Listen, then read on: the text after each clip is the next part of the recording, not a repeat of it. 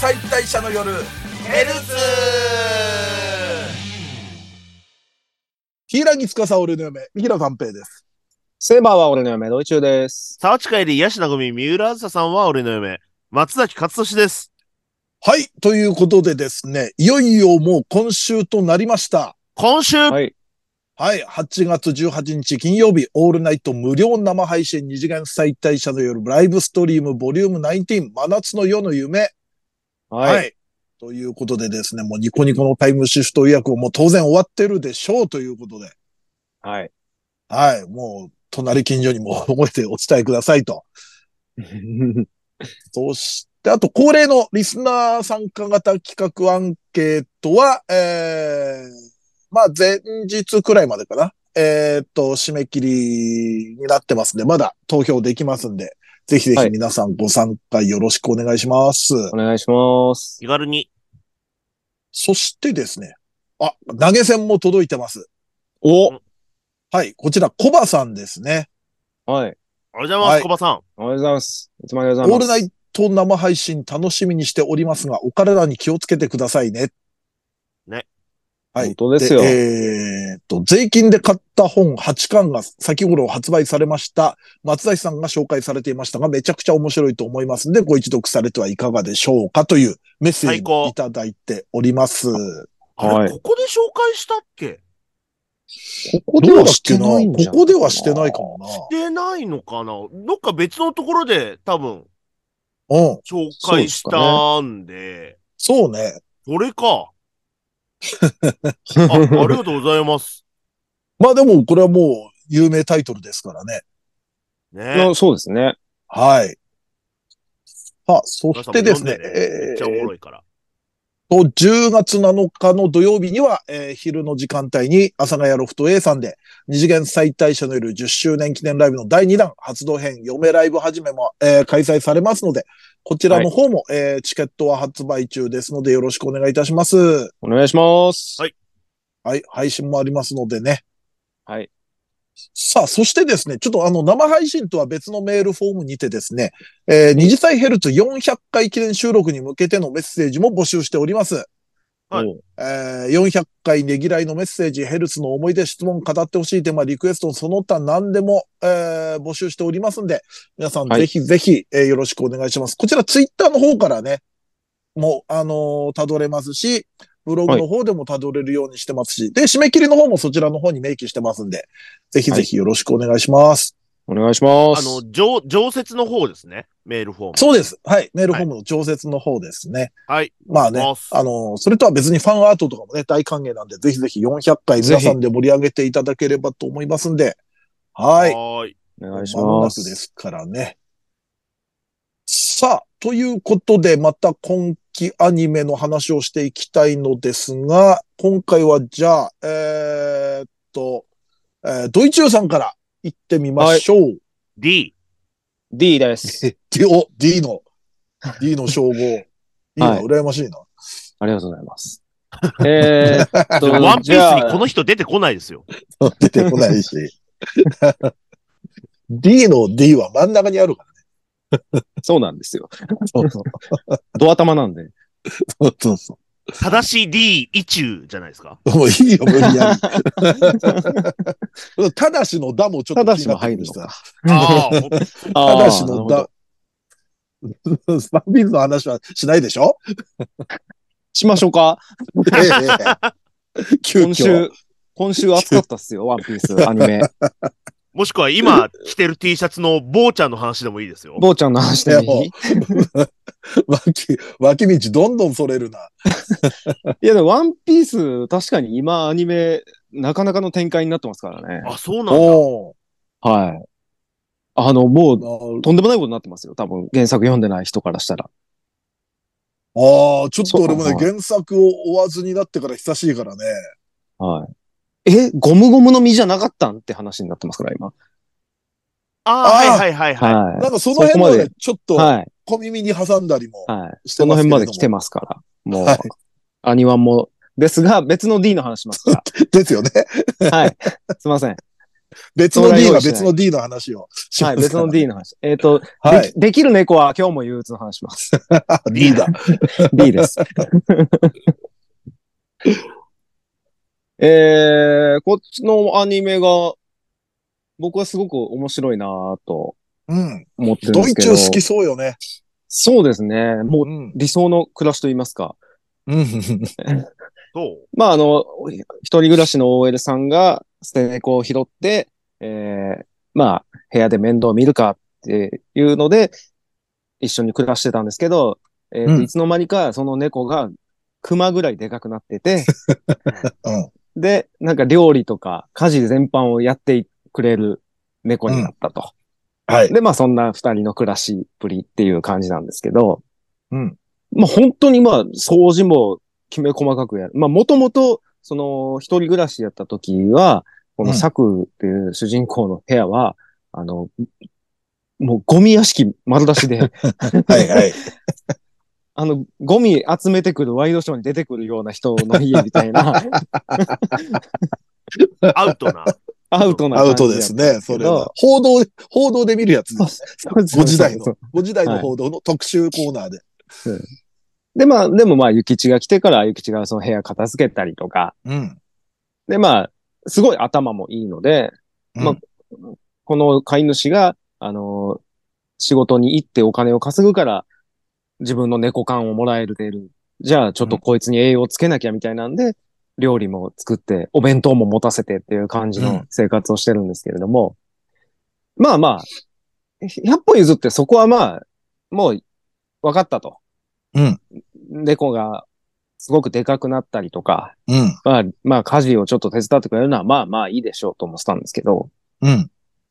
仕入れをどうしてんのかなって気になってたんですね。ああ、はあ、はあはあ。おうはいま買い物。そうそう。まあ毎日家帰ったらその晩ご飯が用意してあって、で、がうん。仕事行くときはお弁当を持たせてくれてるから。うん。でも策が買い物だけしてんのかなとか、もしくはなんか、よくあるじゃないですか、通販みたいな感じで毎日うん。おかず届けてくれるとか、そういうことなはのかいはいはなと思ってたら、普通に猫が割烹着着て、スーパーに二足歩行で行ってまして、うん。で、一応なんか毛が落ちないように手袋みたいなのとかはしてるんですけど、そこかな気を使うべきとこ、いや、十分立派なね、気の使い方だと思いますけど、はいそそうなんですけこかどなっていう気もしますけどね。で、もう周りの奥さんモブたちも疲れてるのかしらみたいな感じになってるんですけ ど、でも店長は割と、あの人が来てくれたらなんか、周りのお客さんも喜ぶから、売り上げが伸びるから、みたいな。ちょっとしたもう招き、はい招き猫。そうそうそう。でも、バイトのお姉ちゃんは、ちょっと、いやもう、着ぐるみを着た変態のおっさんに違いないと。うん違いないよ。それは違いないよ。そらそうですよね。で、その、ゆきちがレジ売ってる時に、ちょっとまあ、興味本位みたいな感じで、すごいよくできてますね。自分で塗ったんですかみたいな。うんって言うと、ゆきちはあの、割烹着を褒められたと思 って、ちょっと、そうなんすよ、みたいな顔 で、割烹着見せるっていう、うんそういうところもちょっとしたアンジャッシュがね、またこそこうでそうそうそうそう。可愛いし、面白いなーって思ってたんですけど。で、まあ、やっぱまあ買い物も仕入れも自分でやってたと。じゃあまあ料理はまあ自分で全部やってるんだなっていうので、うんで、3話で、あのー、サクが料理を自分も覚えたいと。うん。で、ゆきちに教えてくれ。で、エプロンとかも買ったから。でうん準備万 端だ。うん。うん。で、まあエプロン買ってつけてるんですけど、うん左手に消火器と、うん。右手にあの、溶接のお面をはいはいは持い。って、うんこれで準備は万端だという ので、何作るつもりなのなそうそうで、まあ、料理ベタのね、キャラなんて我々も何人も見てきたじゃないまあ、そりゃそうですうよ。ん。はい。もうちょっとスネーブして、シチューを作っては 紫色の、もう、ねるねるねるね、沸騰したような、はい。あれ、作ろうと思ってもできないけどな。はい。ああ、そういうパターンかと思ってたら、うん。あの、まあ、料理を教えてくれっていうので、うん。でも、ゆきちがもう、なんか、猿でもできる料理本みたいなのを渡してきて、で、うんこれを作れっていうのが、うんあの、卵かけご飯を作 れと。 TKG。 PKG を。 T、うん。あ、はい。あ、そのレベルみたい な、まあもう入門編ですよね。みたいなね。っていうか、そんな そした本らあんのかって話だけど。ねえ、卵かけご飯の作り方卵載かってる。 そしたら作が、うんこれはちょっと、難易度が高すぎませんかと。卵を割ったりするんでしょと。うんうん。でもそっから、みたいな。卵を割る工程が書いてないとおっしゃってましたね。あの方は。そうそう。だ手順1で卵を割って、うんえーご飯に、えー醤油を回しかけ、薬味をかけて完成ですっていうので、その手順1のさ、その卵を割るがさ、 書いてないじゃないみたいな。そんな、そんなの書いてる本ないよ。で、まあまあ、でもまあやってみるよってなって、卵持って、もうほぼ握りつぶすような感 じで、卵もガーってご飯の上に乗っけたら、薬味ぐらい殻が入ってしまうと。あ、もうどうしよ うと。うん。うん。すごい、もうそこで失敗するんやって思って。おうそしたらまあ、まあ一応、ゆきちが、その、バーって全部殻をお箸で、力をね。きれいうんにね、ききれれいいにに取取っり除てい。てくれて、うん。じゃあもうこれなったらできるやろって。ああ、これならできるって言って、まあ、あの、醤油差しうをん一瓶全部 入れて、豚プにして、もうあれ、徴兵逃れるやつじゃん。いや、もうすごいですよ。熱出してね。戦争行きたくない人だよ、あんな。で、まあ結局はおむすびをゆきちが作ってくれて、で、うんまあその、タプタプのやつ、もうほぼ醤油のやつは、うん。なんか雑炊かなんかにしてくれおましじやたっていうにした。と。うん。そうそうそう そう。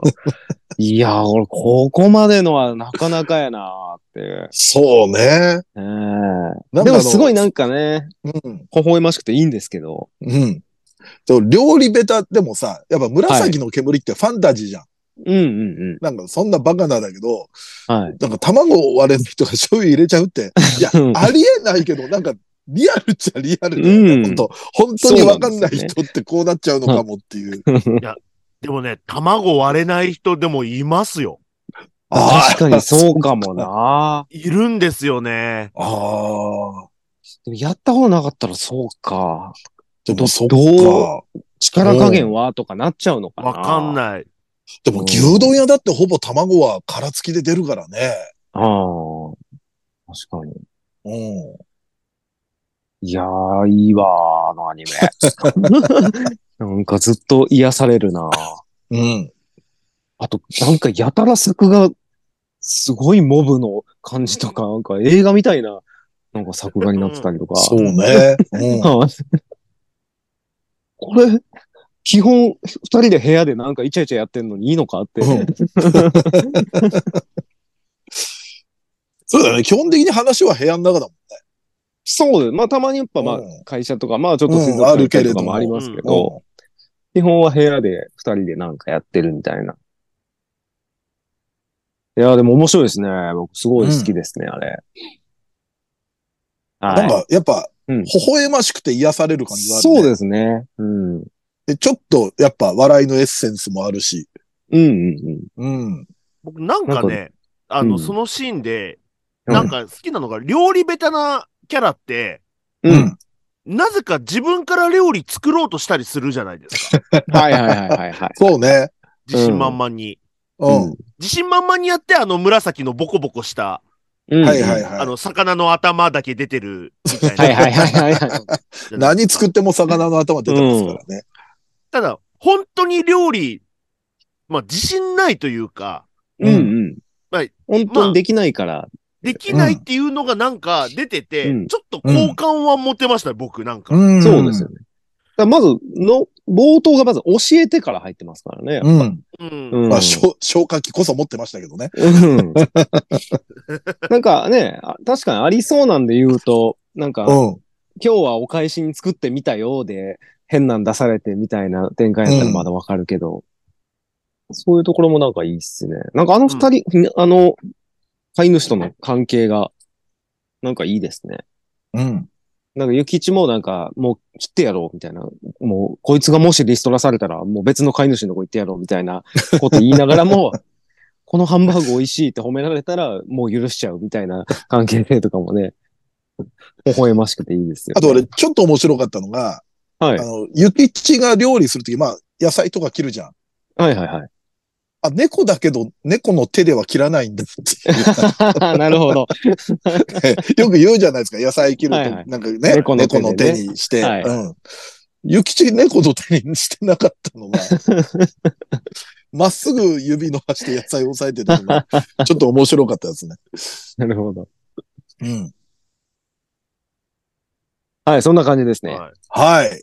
はい。了解です。じゃあ、次、松崎さん行きましょう。はい。えーっと、癒し系ではこっちも負けてないっていうことで、えーはうちの会社の小さい先輩の話。はい。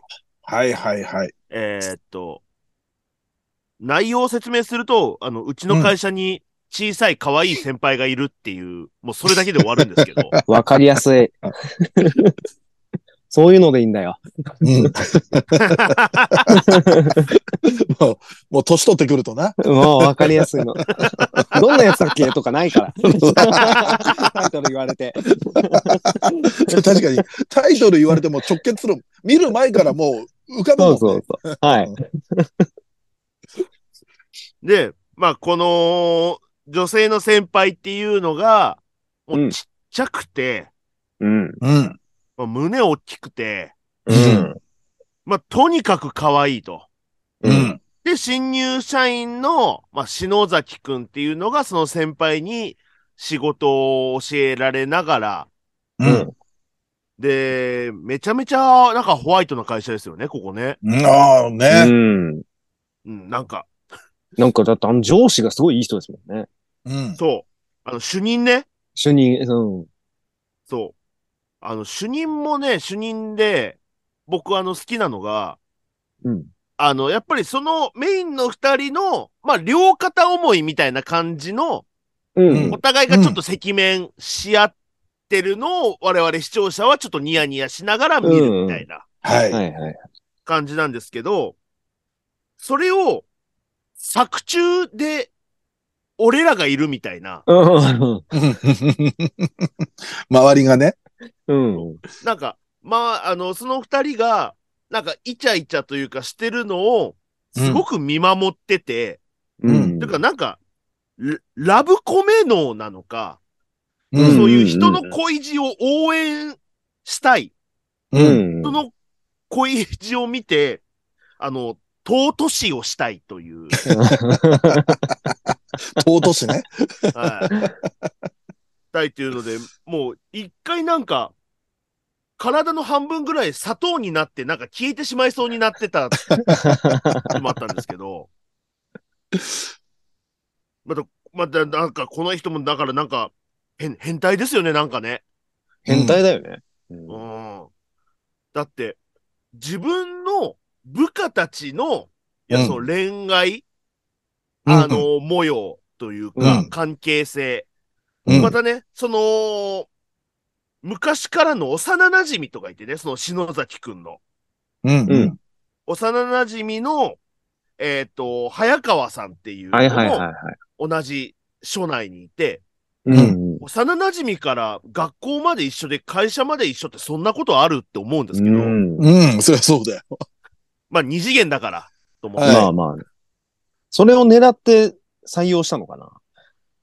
もういやあの、もうそれそうだとしたら、あの会社仕事してないよ。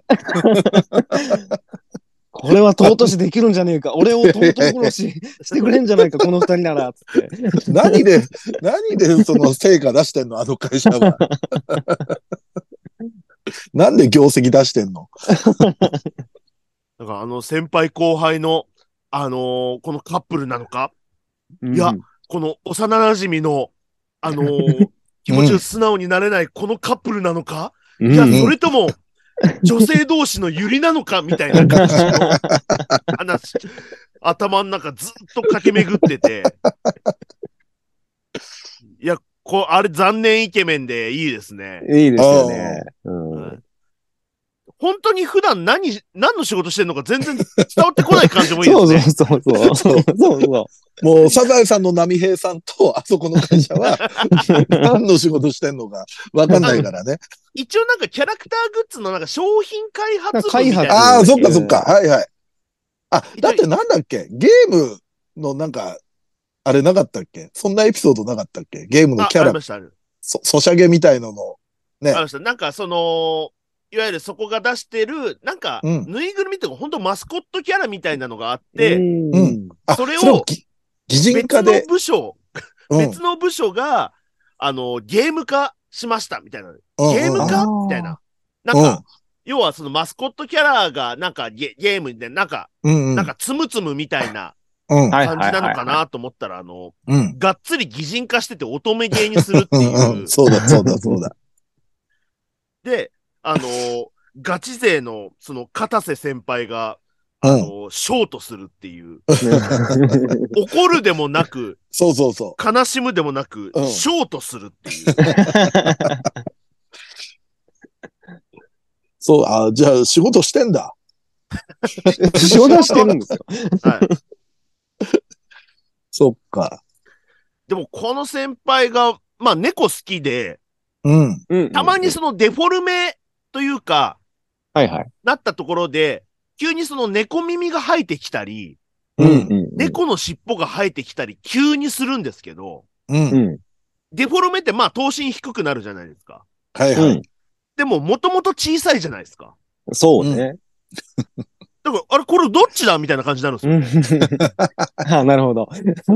あと、は、あと、4話ぐらいで、本当になんか、猫耳みたいなのつけて、うんトリックオアトリートみたいな感じのことを言 う、やるエピソードもあったんで、うんおい。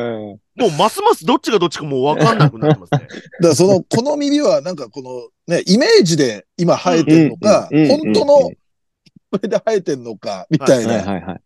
もしくはもう、妖怪化ですよね。猫股だ、猫股。は はいはい。い。もしかしたら、尻尾も、一本じゃないかもしれない。一本じゃない可能性もありますからね。しまい忘れちゃったパターンね。 あひょこって出て。の、うん。かわいい。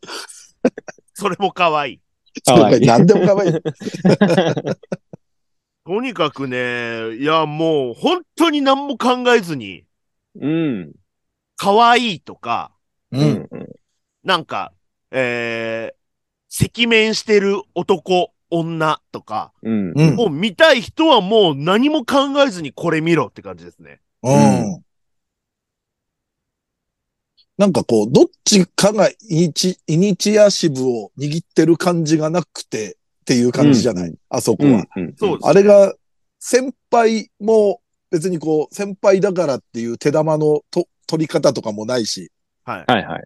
なんかすごく、初々しい感じがしますね、お互い。うん先輩後輩ではあるけれども。うん。なんか、あそこ好きなんですよ。なんか、あの、コーヒーかなんかを、あうんの、あげて、いや、こんなもらえませんよみたいなこと言ったら、うんこれもパワハラですよみたいな感じで言ってくる。いいああ。ね。うん。そういうなんかあーコミュニケーションもね。うん。うん。うん。ああいうパワハラがまかり通ったらいいのにな。ごい世の中に。あ画期的ですよね、あのパワハ ラ。うん。うんあれは。ご飯おごるっつうのもパワハラなんだから。いやーもう、しかもあんな先輩に。うん。あんな男女二人でご飯行くもんなんですか そもそも。どいやもううなんだろ俺ら、社社会人経験ないからね。う。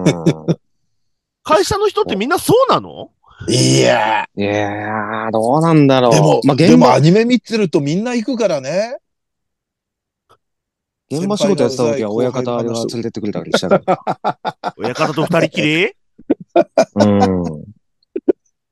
あ、じゃあちょっとお互い方をからめて。いや、屈強な、本当こもう言えないような仕事をしてそう な見た目でしたよ。おい。 あ、そっちね。はまあ、やらないかという こい。とで、まあうね。んいいかということで。それはね。いや、あれはまあいいですわ。本当に。うんもううん本当に、あるかもしれないけど、ファンタジーを見せてくれる、うんうんうんいいアニメです。うん。ううん。ん。ありがと感謝の、感謝の言葉で締めるっていう。う。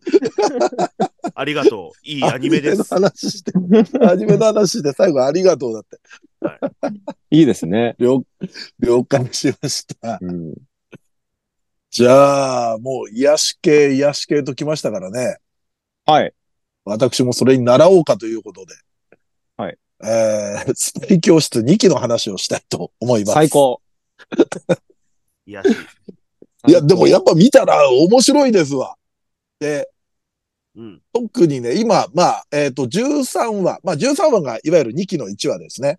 で、13話から16話だから、えっ、と、全4話を使って、まあ、ワンエピソードみたいな感じだったんですけれども、いや、これが本当に面白くて。で、この4話はね、ちょっと見てない人には、はい。ちょっとほら、あのー仕掛けみたいのもあるじゃないですか。まあ、うんミステリーというか、こう、はい。謎、謎を明かすとかもあるんで、うんちょっとがっつり話は追わないんですけれども、ちょっと概要だけ言うと、まあ、はい一期の最終話の C パートで、あうんの。モニカというキャラがティアというキャラに銃を突きつけて、うんま。お前裏切るのかみたいな感じで終わってたんですよ。そうですよ。で、その続きが、まあ、2期で来ると思ってたら、冒頭がちょっとまあ違ってまして、うん。まあ要はその、えーそこに至るまずいきさつを描くみたいな感じで、うんえー要は一期で、えーまあ一期の後半で動いてたチームとは、えー同時進行で別に任務に当たってた、まあティアと、モニカと、アネットと、エルナが、えーどうやら失踪したらしいっていうとこから話が始まるんですよ。その2期1話は。はい。で、まあ、えーじゃあなんで、えー失踪したかっていう。で、その、なんていうんですかね、その、えーっと、話をたどると、えーっと、まあ、順々に追っていくとですね、まあ、その、その4人がな、な、なんか知らないですけど、ナイトプールにいるんですよ。うんナイトプールで、こう、いろいろ話してたら、そこに、あの、アネットっていう、まあ、眼帯のね、あのー自分のことを俺様っていう、ちょっと発明マニアみたいなキャラですよね。で、そのキャラが、えー母親と称する女性とばったり出会うんですね。まあ、マティルダさんと言うんですけれども。うんはいで、アネットっていうのは唯一そのスパイになったメンバーの中で、そのスパイになる前の記憶を失ってるっていうメンバーなんですよ。うんで、その母親だというマティルダは、まあ、えーマティルダさんは外国からこの今この国に来てて、まあ偶然アネットと再会したけど、まあこう、いろいろこう見てると、実際に母親なのか、みたいな疑問も見てる側にはあるし、うん。でも、そのアネットも記憶が戻らないまま、なんかマティルダさんにこう、懐いた様子もあると。うん。お母さんっていうものに対する気持ちを、まあ、ティアに伝えたりもしてると。うんで、一応ティアはそのアネットのことを思って、二人をもう一緒に帰国させようと。逃がそうとする。うんでも、灯火としては裏切り行為だからモニカと対立した。あ、これがそうか C パートにつながるのか、みたいな話で。で、まあ、それでまあ、いろいろ他にも細かいのはいっぱいあるんですけども、13、14、15と来て、で、16話で、まあ、いろいろそれが、あのー明かされていくみたいな。うん。で、例えば、マティルダの正体とはとか、母親なのかどうかとか、とか、そういう、うんあと、アネットは母親だという女性と一緒に行動を共にするのか、とかっていうのがあった上で、この着地点というか決着がもう、ほんと相当うならせる、うん。ちょっとこう、プロットというか、脚本というかなってまして。いや、これは面白かったですね。もう、一気に、まあ、まとめてみたんですけども、一気に見れたっていういや、感じこで。れはまとめてみた方がいいですよね。ね。うんこれは本当、でも、本当見始めたら一気に見れちゃう。はいはうんうんうん。で、結構そのアネットっていうキャラが、まあなんで記憶失ってるかとか、で、なんで眼帯してるかとか、またその、アネットがその16話の前にたびたびこう、お母さんって言葉を言うんだけれども、それを誰を指していた言葉かみたいなのがね、あの、非常に16話で綺麗に着地するというか、まあ、綺麗にというか、えぐく着地するというか、うん。非いや、常なんにかすごいんですよね。こずっこはうん。と、もう、ちょっとした伏線が、綺麗に回収されるというか、うん。いろんな人が、こいつに対して、もうなんかもう、もうこの世に存在しちゃいけないぐらいの悪がこの街には一人紛れ込んでいるみたいなうん。話を言ったのが、俺が想像してた人の方じゃなかったみたいなのとそか。うそうそうそうそう。なんかもう、すごい話だった。あと、細かく多分見返すと、セリフ的な伏線いっぱいあるよね。多分めっちゃあると思います、ね。なんかちょっと匂わすとか、あと、あ、うん、実はここでこのキャラはこういう思いだったんだみたいのが、うん。だから一回見て、余裕あったらもう一回見ても結構楽しめるようなエピソードだと思うんですよ。一期の頃からその構成というかね、うん、すごかったもんな。うんなんかだから2期でも全然色あせてないというか、ますます磨きがかかってるというか、うん。非常に面白かったですね。で、やっぱりまあ一期でね、出てき、あの、あまり目立たなかったメンバーをはいピックアップが、まあ今回のティア、モニカ、アネット、まあエルナはちょっと出番あったりしましたけれども、はいうん、そういうのもあるんでね。いや、非常に面白いし、で、まあその2期の後半パートも今度どういう感じになっていくのかっていうのも非常に楽しみですよ、これは。ねえやっぱ要所要所であと入るはい細かいギャグね。うんうんうんうん。ああいうのも見逃せないですし。一期の終わりがあれやったんで、ちょっとモニカ、なんやねんと思ってたけど、うん。あ、そういう理由で灯火にいるのみたいなのもちょっと思ったりとかで。それもありましたね。はい。ょちょっとまた見方が結構変わってきましたね。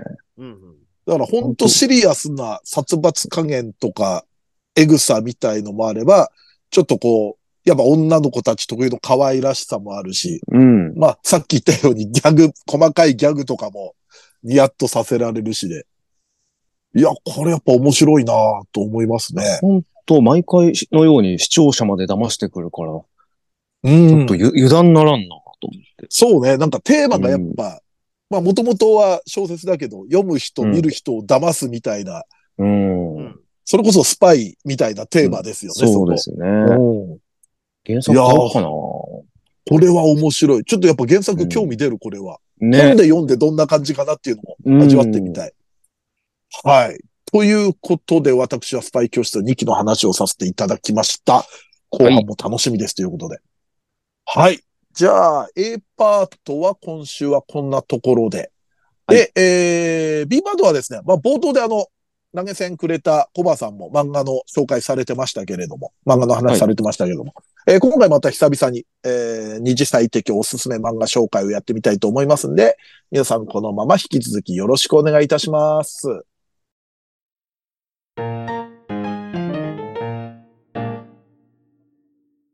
二次最適おすすめ漫画紹介。おーイエーイ。はい。ということで、たびたびやっておりますコーナーです。我々メンバーのおすすめ漫画を紹介します。はい。はい。それでは今回は、じゃあまたドイッチューさんからよろしくお願いします。えー、私がですね、おすすめするのは、えー、おっちょこどじお姉さほほう。ん漫画なんです けど、詰め込みましたね。はい。おっちょこちょいでドジなお姉さうん。んが、えー、高校生の、まあ、男の子とのちょっとイチャイチャみたいなやつなんですけど、うん。まあ、その高校生の男の子が、まあ、その憧れのお姉さんみたいな感じ、本屋で働く憧れのお姉さんに、うん。まあ、デートに誘って、あのーだんだん、まあ、読者にしては、やべえぐらいドジだな、この人っていうのが分かってくるっていうやつなんですよねうん。それがね、まあ、可愛くて、面白くて、まあ、まあ結構、ほんまにやばいぐらいのドジなんですけど、なんか、どんな、ドジはどんなドジすんのあのードジはドジなんですけど、その、うドジリ、ドジリナホさんっていう人なんです けど、名前、名前 が。はい。先祖どうしたんだ、 それ。初めて名乗った先祖、それどうしたんだ。ドジリナホさんは、その、うん。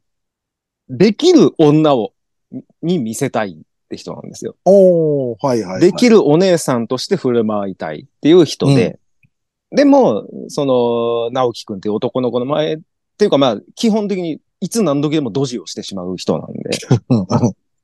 でもその直樹くんにもちょっと、あらあらどうしたのみたいなテンションでいつも行くんですけど、うん。ちょっとデートの時もちょっと大人の余裕を見せないといけないっていうので、うん。あ、お姉さんコーラ持ってきたけど飲むって言ったら、醤油一瓶持ってきてるんですよ。おーちょっと待って、も はい。う、さっきのあれじゃん。はい。また醤 油よっぽど戦争行きたくないんじゃん。 とか、ほんとなんか、まあ、ちょっと、こっちをついておいでっつったら、ガンってどっかすぐぶつかったりとか、うん。で、なんかデートの待ち合わせとかしてる時も、なんかずっと YouTube でなんか、携帯で、その、うんできる女は男に頼らないものよ、みたいな動画をずっと見てるんですけど、うん。あの、イヤホン刺さってなくて、ガンガン外に 漏れてるとか、恥ずか恥ずかしい、それは。もうそんなんばっかりがずっと続くんですけど、すっごい可愛いし面白くって、うん。で、なんか、ほんと、いちいちお姉さんぶろうとするんで、うん。で、あ家で三姉妹なんですけど、妹はなんか、えっ、と、キリちゃんっていうきっちりした子と、えっ、と、下にマイちゃんっていう生意気な子がいる三姉妹なんですけど、でちょっとその妹二人が揉めてると、ああ、もう落ち着いてお姉ちゃんが麦茶入れてあげたわよって言って、うん。普通ね、間違う、まあ、めんつゆと間違うみたいな。まあまあじゃないですか。あるあるです。あるあるはい。ね、うんい入れ物が、なんか煮ててとか、うんうんじゃなくて、完全にめんつゆって書いた瓶持ってんですよ。 もうそこから か。それはめんつゆだよ。 裏書いてんじゃねえよって話。いや、これがね、本当になんか良くて、その、もう、あの、一巻の表紙が、うん。まず、こう、お姉ちゃんが映るんですけど、はい、あら、これは。はい。で、まあ、あの、胸元に、その、クレープを食べててこぼしちゃうみたいな、うんうんうん。いうのかと思ったら、あの、この拭いてあげようとしている布が、パンティーなんですよ。 二重、二重三重のトリックじゃん、もう。 最強室じゃん。もうね、目が離せないです。もうこの人のことがもう。ああ、じゃあ一コマの中にドジが一個で収まんないんだ。 そうですね。結そ構あっのたりれもありま表すし。紙の例で例えるとね。そうですね。そんくらいのポドジポテンシャル持ってんだ。そうですね。ほんま、あらゆるドジをしてくれるん で、1ページに1、2個はしてくれるんで。でもね、ちゃんとね、結構、その、恋愛要素としてのお話としてもすごい面白くって。うん。はい、その高校生と、まあ、だなほさんは大学生なんですけど、そのデートの模様とか、お互い、一応まだ付き合ってなくて、ね、まあ、これも両片思いみたいな感じなんですよね。うんうん。で、まあデートをまあやっていって、まあどんどんライバルみたいなのもちょっと現れてきたりみたいなのもあるんですけど、基本はそのまあ二人のイチャイチャプラス、で、その男の子の方は、こんな素敵なお姉さんがドジなわけないって思ってるやつなん で、ほうほうおほうーああ、はいなるほど。目の前でこけまくったりしてんのに、うん。まさかこんなできるお姉さんがそんなわけないって自分に言い聞かれてるのか気づいてないっ ていう。あ、じゃあ、はいまあそのドジには気づいてないことになってるんだ、本人のそうで中すでねは。。おーだから、なほさん、あの、基本サングラスは、あの、頭にかけてないっていうのは当たり前なんですけど、はいはいはいはい。 その時も、あの、その、直樹くんに、ちょっうと、んそこの引き出しからサングラス取ってくれないって言ったら、うん別、別のがあるのかなつって探し出したりとかああ。はいああ、なるほど、なるほど。なはいるはいはい。 なんかそこのね、やりとりとかもなんか微笑ましくて。はあ、ドジすとごい解釈しないのね、受け手側が。そうなんです割よねと。他はみんな気づいてるんですけど、うん。うん。直樹くんだけはもう全然。恋は盲目ですな。うん 本当にもう、なんか 紅茶入れてあげるわっつったらもうドブドブ溢れたりとかもするんですけど。 でもね、本当ね、これ、ちょっとアニメ化してほしいわ。めちゃめちゃお癒されるんですよー。いいね。はい。おすすめですね。さ、なんか結構テンポよく読めたりもするんで、うん。はい。ぜひ、倉地千尋先生のおっちょこどじお姉さん。今、2巻が出たところなので、おおじゃあまあ、買いやすいです。はい。そうですね。で、あの、Kindle でね、あの、短い、その、ドジお姉さん集みたいなのもやってたりとか、ツイッターあとかであもたー、まはいにはいはい。上げて、上げてそうでるすようね。な。はい。はい絵柄はよく見ます。。そうそううそう。はい結構短いのを上げてたりもするんで、ちょっとおすすめなんで、うん。はい。ぜひ皆さんも興味ある方、ちょっと試し読みでもちょっとしてみてはどうでしょうか。はーい。はい。さあ、じゃあ次は松崎さんですね。はい。えーっと、えー、じゃあ、ちょっと、同じ感じでいくかな。えっと、うん。君ヶ崎桜子は今日も不憫かわいいっていうおう。漫画なんですけど、これね、はい。この、まあ、まあ最初から説明すると、一巻の冒頭から説明すると、うん。あのまあ、高校生の男の子、夏希くんっていうのがいて、うんその、まあ、隣の家に住んでる、この姫ヶ崎桜子さんっていうこれか。はいはいはいはいはいはい。子が、うんあのフライパンとお玉持って、ほら、うん起きろー遅刻するわよーみたいな感じで来るんですよ。はいはいはいはい。やってきて、えー、そんな中モノローグで、俺の名前は三森夏樹、ごく平凡な高校1年生だ、みたいなところから始まって、うんはいはい。そしたら、その高校、まあ入学したてのところから始まるんですけど、うん。そんな登校中に、とあるうん。黒髪ロングのうん。美少女と出会うわけですよ。うん。おう。それが、あのー出会って、その、ん夏希くんが、うん。ぼー、ぼーっと見惚れてるわけですよ。っおう。はいはい。ていう、まあ、出会いから始まるんですけど、 はい。そこで、はうん私は今出会った女にそんなバカな、っていう、いわゆる、負けヒロインがメインの話です。うん。もう冒頭でヒロインが一気に入れ替わるんですね。そうんの主人公の男の子目線でのヒロインが。はい。で、その、その、出会ったのも、その、うん榊さんって言うんですけど、黒髪の。はいはい。子が。が、階段の上の方にいて、うん。なんかスカートがめくれたところを見られて、最低みたいな、最悪の出会いから始まり、う。うんん。クラスも一緒になり、う。うんん。で、夏希くんが家に帰るうと、ん今日から一緒に住むことになった親戚の子来てるわよーって言って、出会って、あー俺の平凡な日常は一体どうなってしまうことやら、うん。じゃねえでしょうがよ ーいやもう、そっち一本で全然話進みそうだよな。うん。普通で考えたら。で、その後もなんか体育の授業で、うんなんか、その桜子と、あなんて言ったらなんかラッキースケベで、なんかう胸触っちゃって、うん。それ見て榊さんがまた、もう最低みたいなうん。はいうん。感じのこと言って、その、あの、出会いのいろんなところ、あの、プレイバックするんですけど、うん。何私の父もんだくだりもう終わらせて んの 上書き補正だ。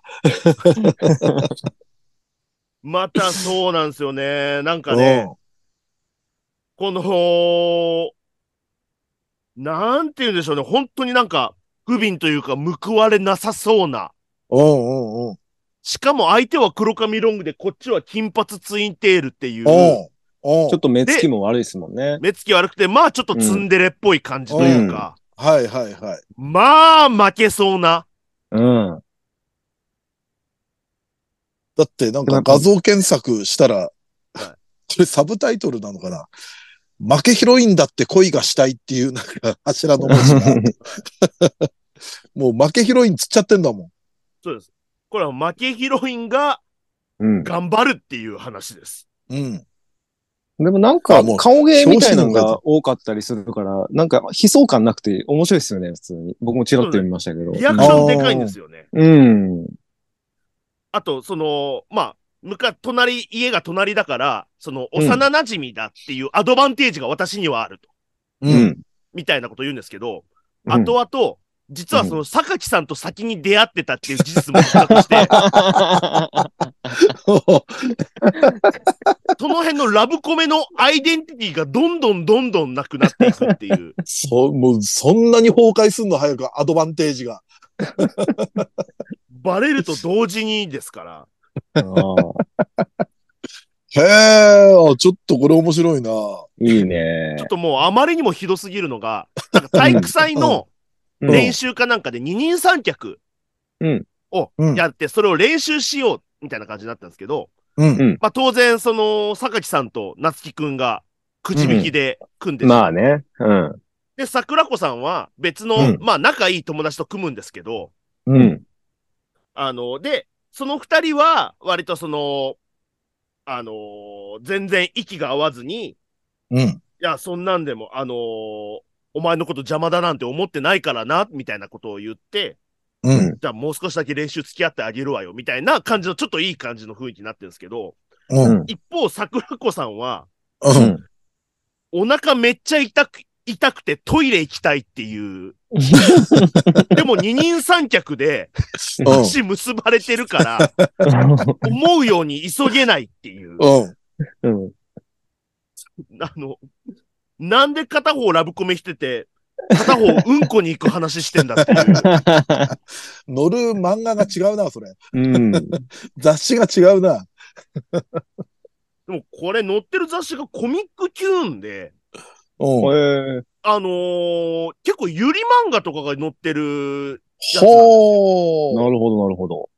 それにこんなの載るんだと思って。結構じゃあ移植作なんですかね。媒体としては。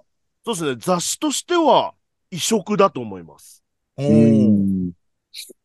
えーっと、安田康介先生の。はいえー姫ヶ崎桜子は今日も不憫かわいい4巻まで現在出てます。おうなるほど。はい。じゃあ、最後私ですね。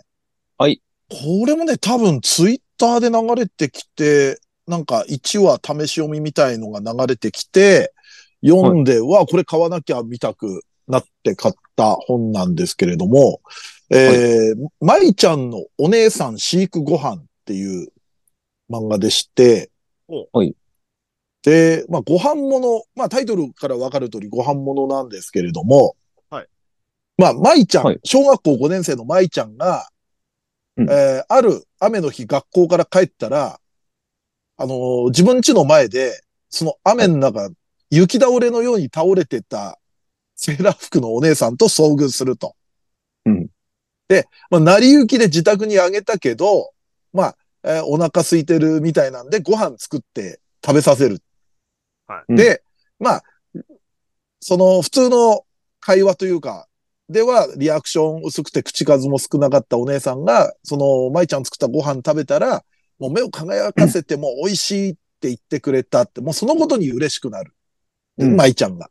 で、はいなんかそのお姉さんを、こう昔飼ってた子猫とかと重ねて、なんかこう、ああ、このまま飼っちゃえたらいいのに、みたいな気持ちになって、うん。でも、はいい、やいや、私何考えてるんだろう、みたいな感じにもなって、で、まあ、うんお姉さんが帰るってことになったら、まあ、全然名前とかも、あの、聞いてないわけですよ。うんでちょっとお姉さん帰るってなったら、ああ、まあ、会うこともないんだろうな、と思って、ちょっと寂しい舞ちゃんだったんですけれども、うんそしたらお姉さんちが、それまで空き家だった隣の家でもう昨日引っ越してきた。っていうような、うん、感じになって、で、えー、じゃあ、私がお姉さんのことをお世話してあげるからねって言って、まあ、毎回ご飯を作ってくれるっていう話なんですよ。ほで、まあ、お姉さんもね、まあ、その、一人でご飯作る、一人暮らししてて、はいあの、一人であんまりご飯作れない、全然作れないタイプで、まあ、なんだったらうん部屋ももう散らかしっぱなしとか、はいそういうことがもうできない人で、で、ちょっと舞ちゃんもほっとけなくなってみたいなとこもあるんですけど、うんえでも、まあ、いろい ろ、う。まいちゃんって、でっかい猫ですか今日はいろんな、いろんな作品がちょっとずつリンクしますけれど も、猫ではないです。 うん女の子なんですね。女の子です。で、舞ちゃんはまあ、こう、俺まだ2巻までしか読んでないんですけれども、はい。すごく明確には描写されてないんですが、まあ、舞ちゃんはお父さんとの二人暮らしで、で、お父さんはもう仕事忙しくて、まあ、どうやらいつも一人でご飯作って食べてるみたいな感じ。なるほうど。んお姉さんの方も、あのー女子高生なんですけど、小説家として生計を立ててるみたいで、はあはあはたあだへ、家庭環境としてはちょっと訳ありっぽくて、何らかの理由があって、ひ引っ越して一人暮らしをしてるみたいな感じで。うんで、まあ、その、野生の猫みたいなお姉さんがえうんご飯食べさせたら、こう、懐いてくれたことで、その舞ちゃんがそのお姉さんをこう、また愛おしく感じて、お世話してあげるっていうのがもう大まかな流れで。で、毎回毎回ご飯食べさせて、で、ちょっとずつそれに、まあ、お互いの、こう、背負、まあ、背負ってるというか背景にあるものだったりうん、とか、あとはまあ、後々この舞ちゃんのクラスの友達とか、あと、そのお姉さんを警戒する舞ちゃんの昔からの知り合いのスーパーの店員さんがちょっとまあ、絡んできたりとかっていう、まあ決して二人だけの話じゃないみたいなうん感じなんですけれども、非常にこれがもうなんか、ドストライクにはまってしまいましてですね。うんやっぱりこの、なんかね、その、お姉さんがもうお腹空かしてご飯食べてる時に、まあ、ほっぺにご飯粒とかついてるわけですよ。はい。で、それ見ても、なんか笑いながら、もうしょうがないなーって言って、こう、ご飯粒取ってあげる、その舞ちゃんの母性。うん。うーんこれやっぱあの、U149 を見て以来 ね、あの、小学生女子の母性に弱い俺としては、もう今ドストライクなんですよね、これが。あ、でもこれは可愛いな。うん。舞ちゃん可愛いですよ。で、またね、料理もおいしうまそうに描くんですよ。うん。うん。非常にこれはね、ちょっと今最近見た飯系漫画の中で、一番ちょっとハマってる感じですね。お姉さんは別に、ヤンキーみたいなことではないんですね。うん、ヤンキーっぽいですけれども、ヤ金ン髪キで。ーうん。ではないかなっていう感じですね。うんただ人付き合いとか多分すごい苦手で、ああ、なるほど。コミちょっと人な、うん、コミュ障だし、なんかこう自分の思ってることをポンと言えない感じ。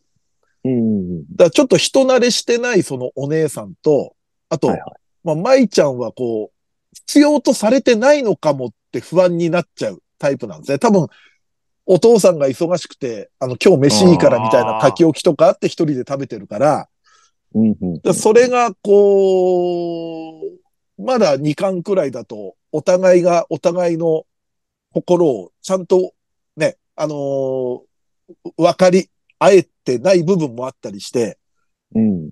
双方がちょっと不安になってしまったりとかはあはあもあったなりるしほど、てな、るほど。うん。ちょっとその辺もね、絡ませて非常に、ストーリーとしても、こん追ってみたい、うん、うん。漫画ですね。あれ、舞妓さんちのまかないさんってあれ、なんす、あれ、こう、中あれは卒業とかでしたっ中卒、あれは中卒ですねそうそうそうけで。すよね。ううんん。だからもう、もう一段階下がりましたね、僕の。どう せ、ご飯を作ってほしい年齢が。はいどんどんまた下がもっうて一いく。つ。はい。子供の階段、どんどん降りてます ね。大人の階段登るんじゃなくて。そう、やっぱ、飯作る、そんくらいの子に、10代に弱いね、多分。なんか知んないけ ど。疲れてんのかなでもなんか、 確かその年齢で料理得意って、いや、すごいなと思う反面、う。うんん。大丈夫かなっていう、なんかちょっと不安もありますようね。んうんうん。わかるわかる。だからそういうのに至った環境とかもね。うんうん今後ねあ、る出でてしくょるうんしでしょうけど。だから多分これね、4巻くらいまで確か出てるんですよ。4巻がそろそろ出るか4巻くらいまで出てて、うん。そのくらいになるともうちょっと多分話は進んでると思うんですけれどああ、なるも。ほどなるほど。うん。二人の関係性もね、ちょっとずつ変わってて。そうそう。うん。背景とかも多分もうちょっと見え隠れしてきてるとは思うんですけれども。うん、ちょっとこれ、えーっとね、これ、秋、秋月夫さん、秋津清さんっていう方が書いてる、非常にいい漫画なので、皆さん興味あればぜひぜひよろしくお願いいたします。はい。ということで今週はこんな感じですかね。今回でも、はい関数まだそんな出てない漫画が多いから、うん。非常に買いやすい感じにはなってると思うので。はい。はい。皆さんもぜひぜひ読んだら、ぜひ感想とか送っていただければと思います。お願いします。はい。ということで、え ー今回は、えー、二次最適おすすめ漫画紹介をお届けしました。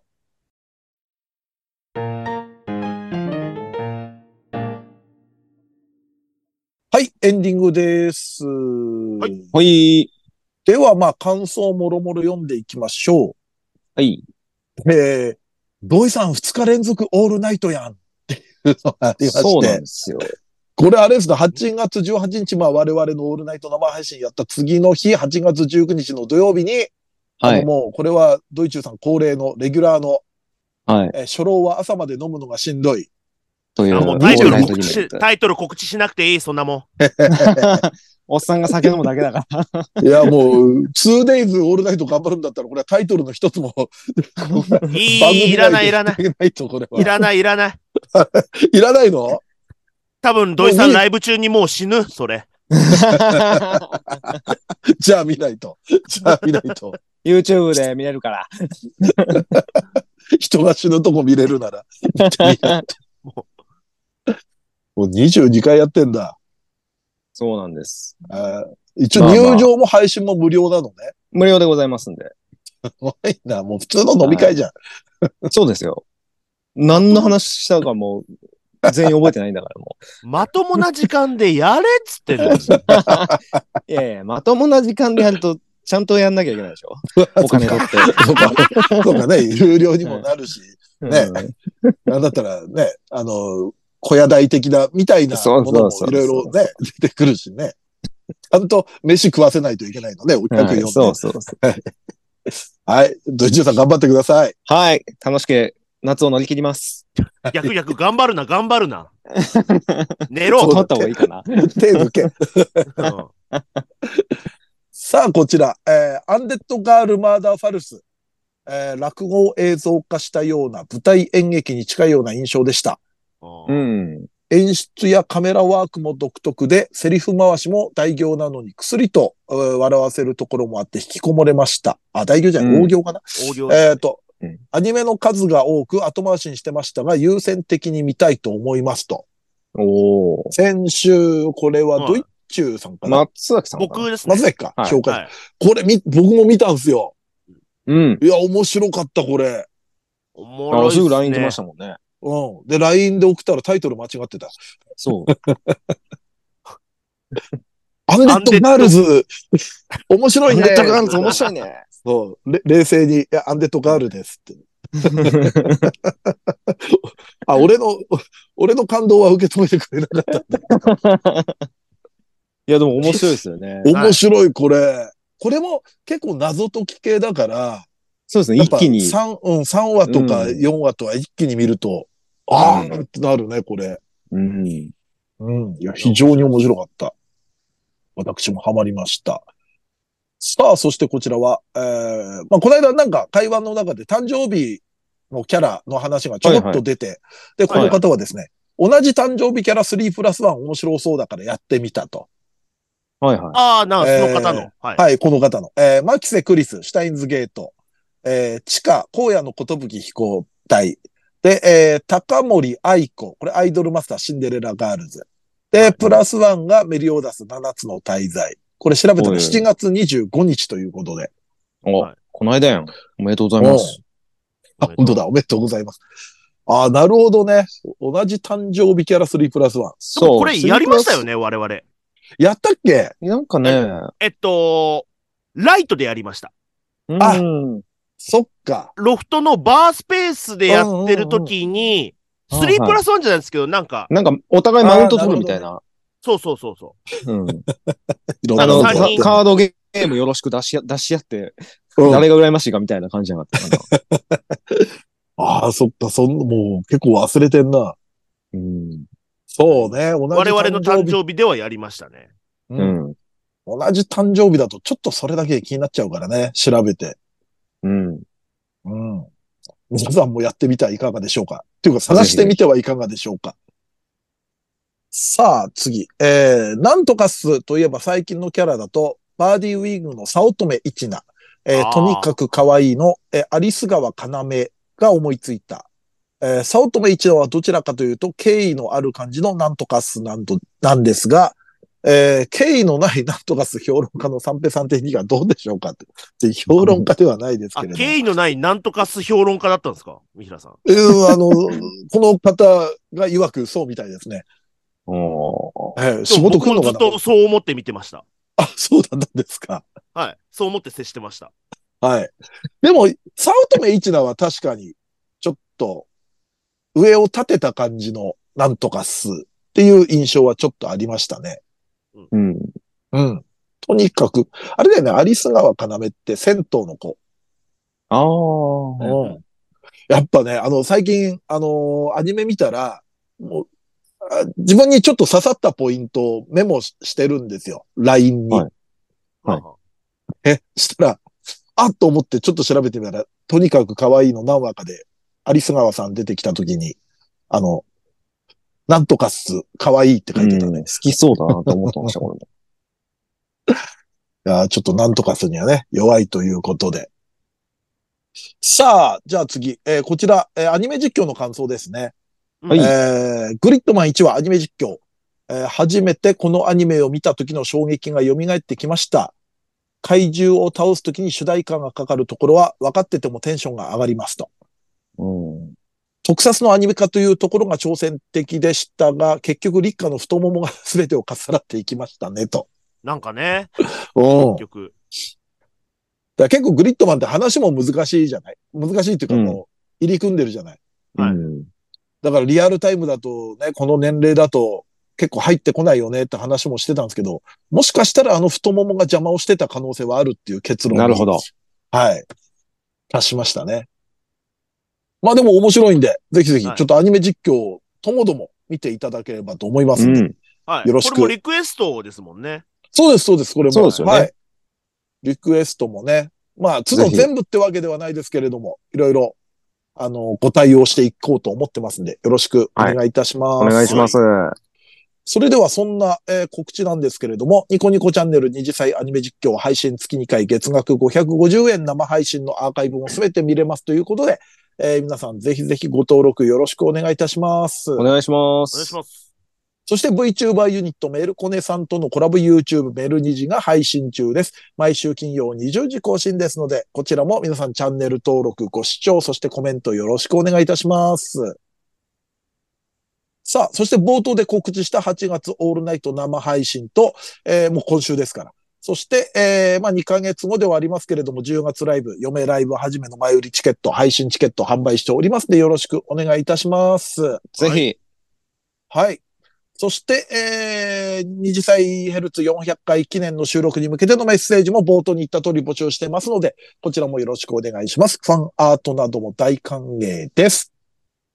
よろしくお願いします。お願いします。さあ、このラジオは、まあ、ツイッターではもうないですけれども、えーそちらでの感想と宣伝を求めております。ラジオを応援したいなと思われましたら、番組を聞いての感想、オタク話など何でもつぶやいてください。えーつぶやく場合は、ハッシュタグ、ひらがなで二次祭をつけてください。えーつぶやきは番組内で取り上げますが、えーつぶやきの場合、基本的にお名前は明かしません。この番組のリスナー数、知名度を増やすため、番組関連の話題をバンバンツイートしてください。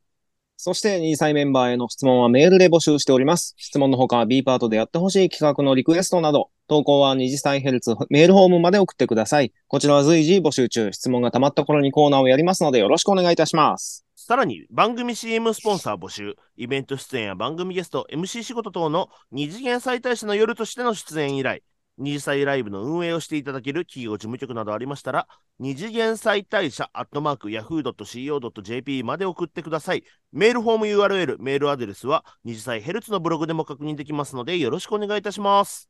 はい。そしてノートの投げ銭は今回もいただきましたけれども、随時受付中です。えーお名前とメッセージ読み上げさせていただきますので、えーまあ宣伝等にもね、使っていただければと思いますので、よろしくお願いいたします。お願いします。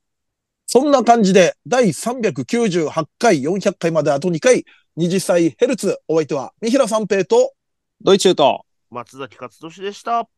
二次祭ヘルツヘルでツでし。したたはい、OK です。はい。俺、堀さんと誕生日一緒だわ。堀さん堀宮。あの堀宮の堀宮ああ。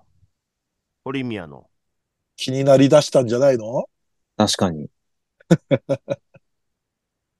なんか、誕生日ブーストかかるからな。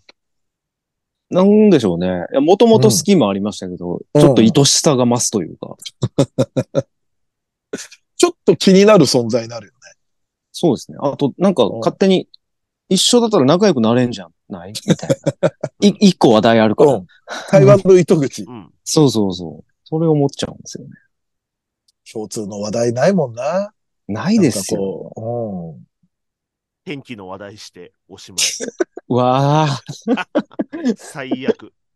最悪うん。こないだ、うん。こないだ久々にあの、チェリー吉武と会った時に、ああはいなんか会話の糸口なくて天気の話になったけど、まあ盛り上がんなかったね。最久々すぎたからかな。記録記録保持者に最低。やっぱギネス持ってても天気の話は盛り上がんないよ。